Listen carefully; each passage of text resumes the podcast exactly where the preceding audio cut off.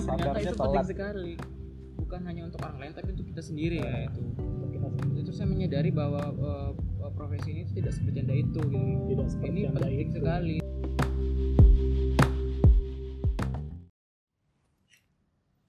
Oke, assalamualaikum warahmatullahi wabarakatuh. Waalaikumsalam warahmatullahi wabarakatuh. Perkenalkan nama saya Arwazi Piki Sanjaya dan teman saya. Dan saya Afif Zainur Wafik, bisa dipanggil Afif. Dan yang ini ya Maulana Hasan bisa dipanggil Iya, iya. Maulana Ya, kami eh, di sini berprofesi sebagai fisioterapi. Nah, di sini kami akan sedikit berbincang-bincang mengenai apa itu fisioterapi. Nah, apa menurut pandangan kita, apa itu fisioterapi? Bagaimana itu fisioterapi dan bagaimana kita mengenal fisioterapi? Seperti itu. Oke, langsung aja ya. Jadi untuk untuk rulesnya ini jadi kita akan ada pertanyaan terkait fisioterapi secara umum dan akan dijawab oleh masing-masing dari kami. Nah, langsung aja pertanyaan yang pertama ya. Jadi eh, apa itu fisioterapi? Bukan cuma menurut berdasarkan eh, undang-undang ataupun pengertian dari kementerian, tapi istilahnya apa sih menurut kita fisioterapi? Apa sih yang kalian tahu terkait fisioterapi? Monggo, Mas Maulana. Oke. Eh, menurut saya fisioterapi itu bukan hanya sekedar eh, masalah konteks nama ya Eh, seperti halnya kayak tenaga medis atau tenaga kesehatan tapi fisioterapi di sini juga sebagai eh, salah satu eh, pribadi atau personal eh, seseorang yang lebih dekat kepada eh, yang bisa bisa kita bilang tuh pasien. Jadi hanya bukan hanya sekedar tenaga medis tapi juga sebagai teman dari pasien itu sendiri. Cuma nanti memang eh, ranah kerjanya adalah di bagian eh, terapi terapi fisik seperti itu. Itu menurut saya. Oke, kalau menurut saya, jadi kalau fisioterapi itu adalah sebuah pekerjaan atau profesi yang tugasnya itu memberikan saran, memberikan suatu masukan kepada klien, kepada rekan kerja, kepada pasien terkait hal-hal yang eh, ini apa kebutuhan gerak, apakah dia mengalami kebutuhan gangguan gerak, apakah dia harus melakukan gerakan ini itu agar eh, gangguannya sembuh dan sebagainya. Dan bukan cuma itu, eh, menurut saya fisioterapi itu adalah pekerjaan utama fisioterapi itu adalah sebagai pendengar yang baik karena fisioterapi itu tidak tidak hanya 10-15 menit bertemu pasien tapi bisa sampai eh, 1 sampai 2 jam bertemu. Jadi tugas kami adalah mendengarkan dan memberi saran sebaik-baiknya untuk pasien terkait eh, kebutuhan gerak tubuh. Itu kalau saya. Vicky gimana? Deg-degan nih.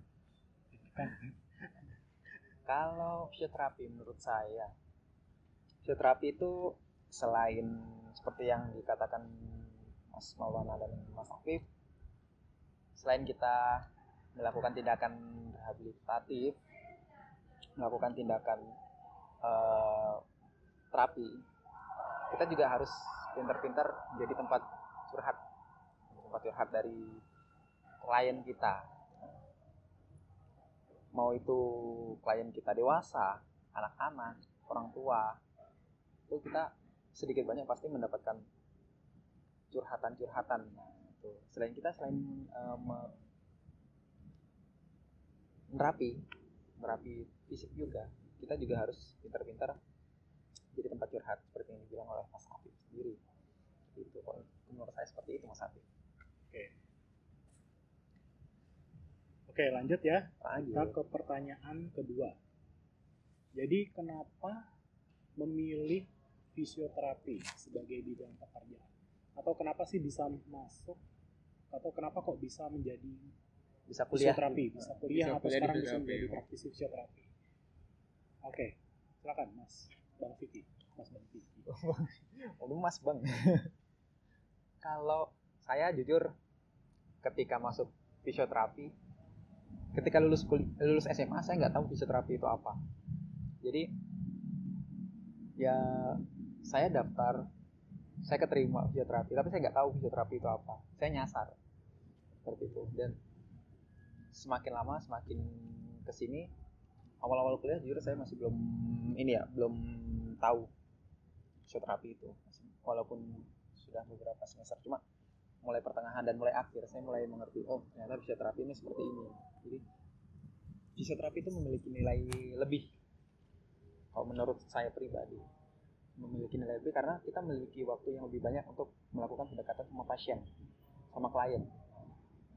Jadi kita uh, memiliki waktu yang lebih banyak untuk mengeksplor apa sih sebenarnya problemnya apa sih sebenarnya main problemnya. Jadi tidak tidak asal uh, melakukan diagnosa atau tidak asal melakukan tindakan tapi kita harus tetapi kita bisa men, uh, menggali lebih dalam. Lebih dalam tentang problem-problem uh, yang ada pada klien itu. Jadi kalau ditanya awal kenapa masuk fisioterapi ya saya juga bingung kenapa. Karena nyasar. Tapi makin ke sini makin lama saya menikmati dan malah semakin uh, menemukan passion saya di, di fisioterapi okay. kalau saya kalau saya kenapa kok bisa masuk dan memilih fisioterapi? Emang awalnya nggak ada cita-cita. Dulu ketika SMA ketika saya lagi milih jurusan karena tidak masuk ke jurusan tertentu kesehatan yang lain. Jadi saya pasrah aja memilih fisioterapi tapi tidak ada niatan dan tidak tahu kalau fisioterapi itu sebenarnya apa. Jadi bisa dibilang sih agak asal-asalan saya dulu sih. Sama. Iya kalau menurut saya emang nggak nggak belum ada sih bukan belum ada jarang sih fisioterapi yang benar-benar masuk murni pengen fisioterapi ya ada bukan nggak ada sih mungkin jarang jarang, jarang karena jarang. memang masih sedikit padahal sudah lama cukup tua 1960-an. Oke, Mas Maulana. Ya mungkin itu jadi alasan paling banyak ya iya. untuk mahasiswa fisioterapi karena memang awalnya juga uh, saya pribadi uh, sebenarnya juga uh, jurusan kuliah juga uh, non kesehatan harusnya. Tapi ya karena suatu alasan akhirnya saya memilih uh, mungkin karena tidak ada jalan jalan lain atau keterpaksaan ya sarannya seperti itu. Jadi uh, secara tidak langsung saya keterima di fisioterapi pun uh, juga masih bingung di awal gitu. Ini jurusan apa sih gitu? Kenapa namanya baru-baru aja terdengar ya seperti itu. Jadi untuk di awal bisa dibilang coba-coba ya. Coba-coba. Tidak ada yang tidak coba. Tidak ada yang coba-coba. Semua masih coba-coba kayak. Iya kami di sini berawal dari coba-coba. Kalau masuk fisioterapi dan akhirnya menikmati. Iya. Oke, okay, lanjut ya. Kemudian gimana uh, menurut kalian, menurut kita sih, menurut kita apa uh, pengalaman positif dan negatif ketika belajar ataupun bekerja sebagai fisioterapi, ketika dikenal sebagai fisioterapi? Oke, Mas Maulana. Kalau saya pribadi waktu kuliah ya, yeah. waktu kuliah tuh yang menurut saya hal paling menyenangkan adalah bagaimana kita belajar tubuh khususnya memang uh, anatomi anatomi itu menurut saya adalah pelajaran yang paling bermanfaat dan uh, istilahnya kita bisa tahu nih keadaan A bagian-bagian tubuh kita itu seperti apa nah, itu kan Ya, itu, itu termasuk itu. Termasuk Iya, reproduksi itu termasuk. Favorit ya. Itu favorit sekali itu. Nah, jadi kita bisa mengetahui ini oh di balik tubuh kita yang uh, bisa dibilang visual secara, secara visualisasi bagus ternyata di dalamnya ada seperti otot tulang lain-lain yang memang secara uh, secara kita tidak tahu itu bentuknya tidak seperti citra di luarnya gitu. Jadi itu sangat penting sekali untuk untuk anatomi. Untuk dunia kerja yang bagian menyenangkan adalah bagaimana kita bisa mengenal di dalam pasien itu sendiri sih. Itu positifnya ya? Positifnya. Kalau negatifnya? Oke okay, negatifnya tidak uh, menyenangkan tidak menyenangkannya ya. Tidak menyenangkan. Tidak menyenangkannya seperti ini. Uh, karena memang di masyarakat itu fisioterapi masih belum banyak diketahui. Jadi memang kesan pertamanya adalah uh, paradigma fisioterapi ini dianggap sebagai tukang pijat. Iya benar. Itu, itu yang paling uh, apa citra fisioterapi sih di masyarakat. Mungkin karena masyarakat belum tahu aja ya seperti apa sih fisioterapi ya. Saya ya lanjut kalau saya eh, kalau negatif ya negatif dulu ya. Negatif atau tidak menyenangkannya ketika belajar atau dianggap sebagai fisioterapi itu yang pertama sih mungkin sama ya kayak Mas Maulana dianggap sebagai tukang pijat misalnya. Ketika kita eh, waktu lebaran keluarga ketika apa tiba-tiba menjadi tukang pijat dadakan. Kalau pijatin dong tolong pijatin ya. ngerasa. Padahal padahal kalau belajarnya itu bisa dikatakan jauh gitu dari tukang pijat itu jauh. Apa yang dipelajari dan apa yang dikenal itu jauh. Ya saya yakin sih kalau banyak sih prof, eh, berbagai macam profesi yang juga seperti itu tidak hanya fisioterapi Eh, itu kalau yang mungkin menurut saya kurang menyenangkan Eh, yang kurang menyenangkan adalah kurang dikenal sih mungkin itu. Yang kedua eh yang kedua yang positif atau menyenangkannya adalah saya bisa lebih mengenali masalah-masalah yang ada terjadi di tubuh saya. Karena memang sejatinya ini kan jurusan kesehatan.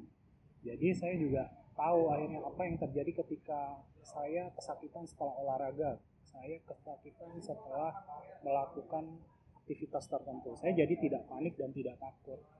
Dan jadi apa ya jadi bisa tahu gitu.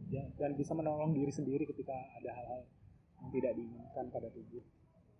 Walau, ya kurang lebih itu sih. Mas Bang Siki gimana? kalau saya yang kurang menyenangkan sama sih.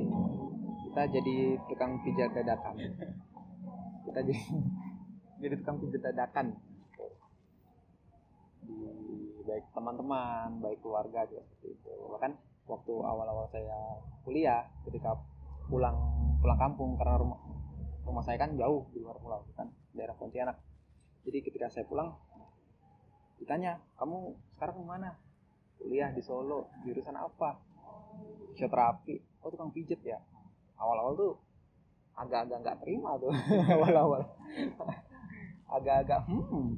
Tapi makin di sini eh, makin saya motivasi buat belajar dan makin wah ternyata tidak begitu cara menanggapinya. Jadi saya berikan contoh kepada teman saya. Ketika tukang pijat ketika ada sesuatu ketika ada yang sakit kita jadi pijat. Nah di fisioterapi beda. Saya contohkan. Ketika ada problem apa saya contohkan. Jadi saya sedikit banyaknya untuk positifnya juga saya juga jadi bisa lebih tahu lebih mengedukasi teman-teman keluarga. Dan sesuai sama passion saya jujur dari saya sekolah saya memang eh, menyukai sesuatu yang berhubungan dengan dunia anak. Nah dari mulai dari SMA saya ikut kegiatan anak gitu. Terus mulai kuliah juga mengenal oh ternyata fisioterapi itu ada yang eh, ke anak. Karena saya sudah terlanjur masuk fisioterapi walaupun nyasar ya udah lanjut aja. Dan saya mulai belajar tentang fisioterapi anak seperti itu. Jadi ternyata sisi positifnya saya punya jalan menuju ke passionnya saya itu tentang bermain bersama anak-anak nah istilahnya Oke. Lanjut ya. Terus lanjut. lanjut ke pertanyaan selanjutnya. Dari banyak sekali cakupan kerja atau bidang fisioterapi yang menurut eh, menurut kalian yang atau menurut kita yang paling menarik itu apa? Apa yang paling kalian senangi, paling kalian gemari ketika ketemu kasus itu tuh menarik kayak gitu. Itu apa?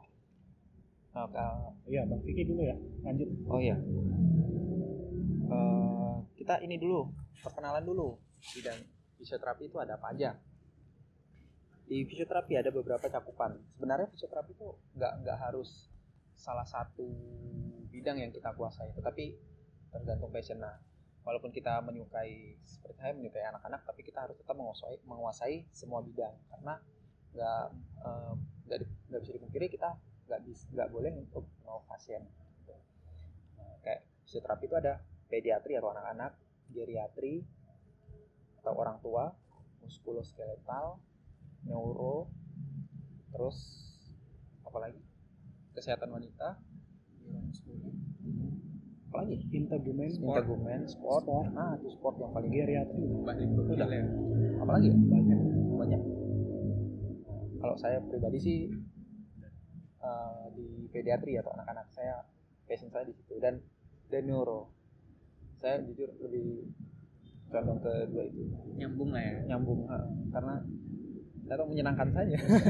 Menyenangkan itu aja yang paling ribet sekali itu kalau Kalau saya, kalau saya mirip sih, nggak mirip hampir sama lah sama adalah pedi dan neuro. Kenapa kok pedi dan neuro? Karena menurut saya eh, mempelajari materi-materi di pediatri dan neuro itu sangat-sangat menyenangkan, sangat-sangat banyak, sangat-sangat holistik dan kita harus apa ya benar-benar menganalogikannya benar-benar mikir banget kayak gitu. Jadi makanya saya suka sekali kedua bidang itu. Dan kebetulan kalau saya lah, memang banyak banyak dikasihnya kasus itu sih kasus neuro sih. Makanya saya lumayan asik dan menjiwai ketika dapat kasus seperti itu.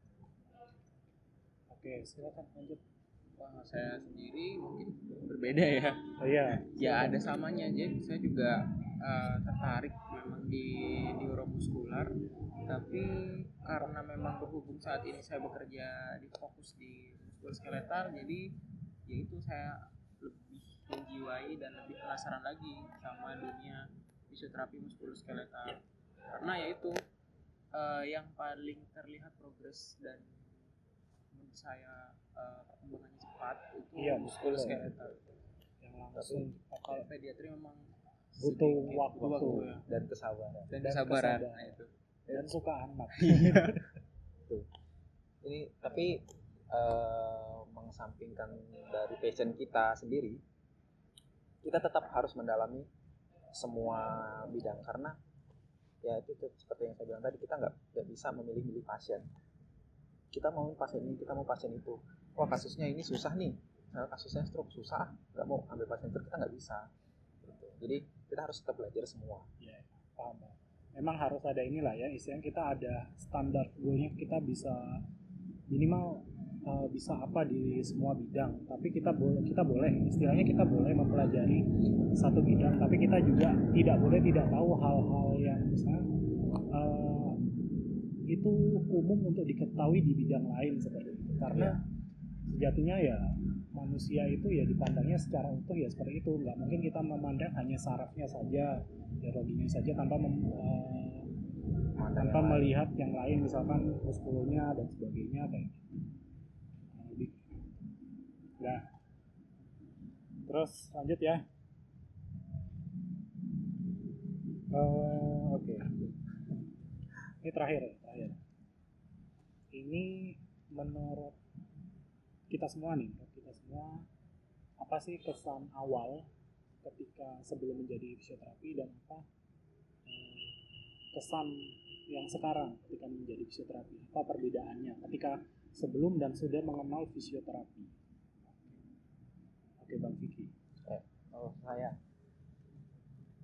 kalau saya kesan awal sebelum kenal fisioterapi ribet jelibet jelibet apa ya? Puyeng oh, rumit rumit. rumit rumit kalau rumit. jadi awal-awal saya tahu nama fisioterapi juga aduh ini belajarnya apa? Kebetulan juga saya SMA nya juga bukan IPA kan saya IPS dulu. SMA ngitung duit sekali lulus ngitung ini ini otot apa ini otot apa? Belajar waduh otot Belajar. anatomi ya. anatomi aduh. Jadi ribet. Awal-awal saya ribet saya jujur hampir wah ini bisa nggak lanjut bisa nggak lanjut. Cuma makin ke sini makin ke sini setelah saya mengenal fisioterapi jadi oh ternyata menyenangkan juga seperti itu. Jadi eh, saya lebih apa ya lebih eh, malah lebih lebih lebih menjiwa terlalu terlalu menjiwa malah. Jadi suka ya? Jadi suka suka. Jadi jadi mempassion mempassion. Kayak saya juga bisa eh, apa namanya lebih saya jujur dulu orangnya kurang baik dalam berkomunikasi sama orang. Saya orangnya pendiam. Tapi ketika saya di fisioterapi saya diwajibkan untuk bisa berkomunikasi dengan orang. Itu. Karena di dalam fisioterapi juga ada istilahnya kayak komunikasi terapeutik nah itu kita harus bisa berkomunikasi dengan baik dan setelah itu saya malah ketagihan. Jadi kayak ketemu pasien saya malah malah seneng gitu. Jadi malah malah seneng buat ketemu pasien malah. Gitu. Saya malah seneng. Kalau saya ya sebenarnya pandangan saya di awal terkait fisioterapi itu sama kayak masyarakat umum. Kayak apa sih kayak gitu? Kayak tukang pijat gitu. Kayak tukang pijat sih kenapa sih? Karena kakak saya kan fisioterapi jadi saya dulu mamanya kok mau sih kuliah jadi tukang pijat kayak gitu tapi setelah masuk sekolah sama saya pak. Iya. Iya sekolah sama anda ya ternyata. Tapi ternyata setelah saya masuk fisioterapi belajar ternyata berbeda sekali kan. Ternyata wah fisioterapi ini sangat sangat bermanfaat untuk saya. Saya menjadi apa ya saya jadi menemukan jujurnya dulu ketika sebelum kuliah saya tidak punya passion apa apa ya kecuali bidang kesehatan lah ya tapi setelah ini saya mencoba mendalami menurut saya ya kayaknya ini adalah passion saya ketika di fisioterapi mendalami bidang terutama di bidang neurologi dan anak adalah uh, kesukaan saya seperti itu. Jadi sangat menyenangkan sekali dipelajari sekarang. Kurang lebih seperti itu. Jadi menyenangkan lah dipelajari. Oke masalahnya gimana? Kalau saya pribadi sih hampir sama dengan Bang Vicky ya. Awalnya masuk kuliah fisioterapi gitu. Kok agak ribet? Ya rumit gitu. Cuman bingungnya adalah pelajaran ini untuk apa sih? Gitu. kita belajar serumit ini itu apa? Nah akhirnya kita eh, saya sendiri tahu setelah lulus karena oh ternyata kita mempelajari kayak misal anatomi. Oh biar kita tahu tubuh kita seperti apa. Kemudian kita mempelajari biomekanik uh, ternyata untuk biomekanik apa? untuk apa? Itu bagaimana cara ketika cara tidur yang benar atau cara duduk yang benar Cara jalan yang benar. kita sadarnya telat. oh, ya. iya sadarnya telat ternyata itu penting sekali. Bukan hanya untuk orang lain tapi untuk kita sendiri ya Nah. itu. Untuk kita sendiri. Itu saya menyadari bahwa uh, profesi ini tidak sebercanda itu gitu loh. tidak seperti ini penting itu. sekali terkait kayak rehabilitasi pasien untuk pasien-pasien yang baru saja operasi dan dia membutuhkan uh, apa pertolongan fisioterapi untuk kembali ke fungsional yang normal. aktivitas seperti Aktivitas ini. Iya. kayak yang teman saya bilang ada teman saya bilang ketika kita jadi fisioterapi atau tenaga medis lain yang kita pegang itu manusia. Ingat yang kita pegang manusia. Jadi gimana caranya kita memanusiakan manusia? Gitu. Kita memperlakukan manusia selayaknya manusia. Itu yang mungkin kata-kata yang merubah pola pikir saya sih sebenarnya jadi kesimpulannya fisioterapi ini itu fisioterapi itu bukan bukan apa ya ternyata tidak seremeh di awal yang kita pikirkan Iya. ternyata pelajaran-pelajaran di balik kuliah yang ribet itu punya makna dan kebermanfaat yang sangat banyak dan fisioterapi itu juga adalah salah satu profesi yang sangat-sangat memanusiakan manusia seperti itu. karena mengajari uh, pentingnya gerak kebutuhan gerak yang baik dan benar seperti itu jadi tempat curhat dan jadi pendengar yang baik. Udah, itu mungkin untuk uh, konten ini ini dulu yang bisa kami bagi dan sharingkan. Ya, semoga bermanfaat bagi teman-teman pendengar. Semoga uh, ada banyak hal yang bisa dipetik bagi pasien maupun bagi teman-teman sejawat fisioterapi. Mungkin ada pandangan baru terkait fisioterapi seperti itu. Atau mungkin bagi teman-teman yang baru mendengarkan ini dan bingung mau masuk kuliah jurusan apa saran kami ya fisioterapi aja. Promosi. Promosi ya jadinya. Promosi anda. Jadi promosi. Tapi ah, itulah. Apa pun yang kalian pilih yang penting ya bermanfaat. Dan fisioterapi adalah salah satu profesi yang sangat-sangat memiliki segudang manfaat untuk manusia seperti itu mungkin itu aja dari kami. Terima kasih. Wassalamualaikum warahmatullahi wabarakatuh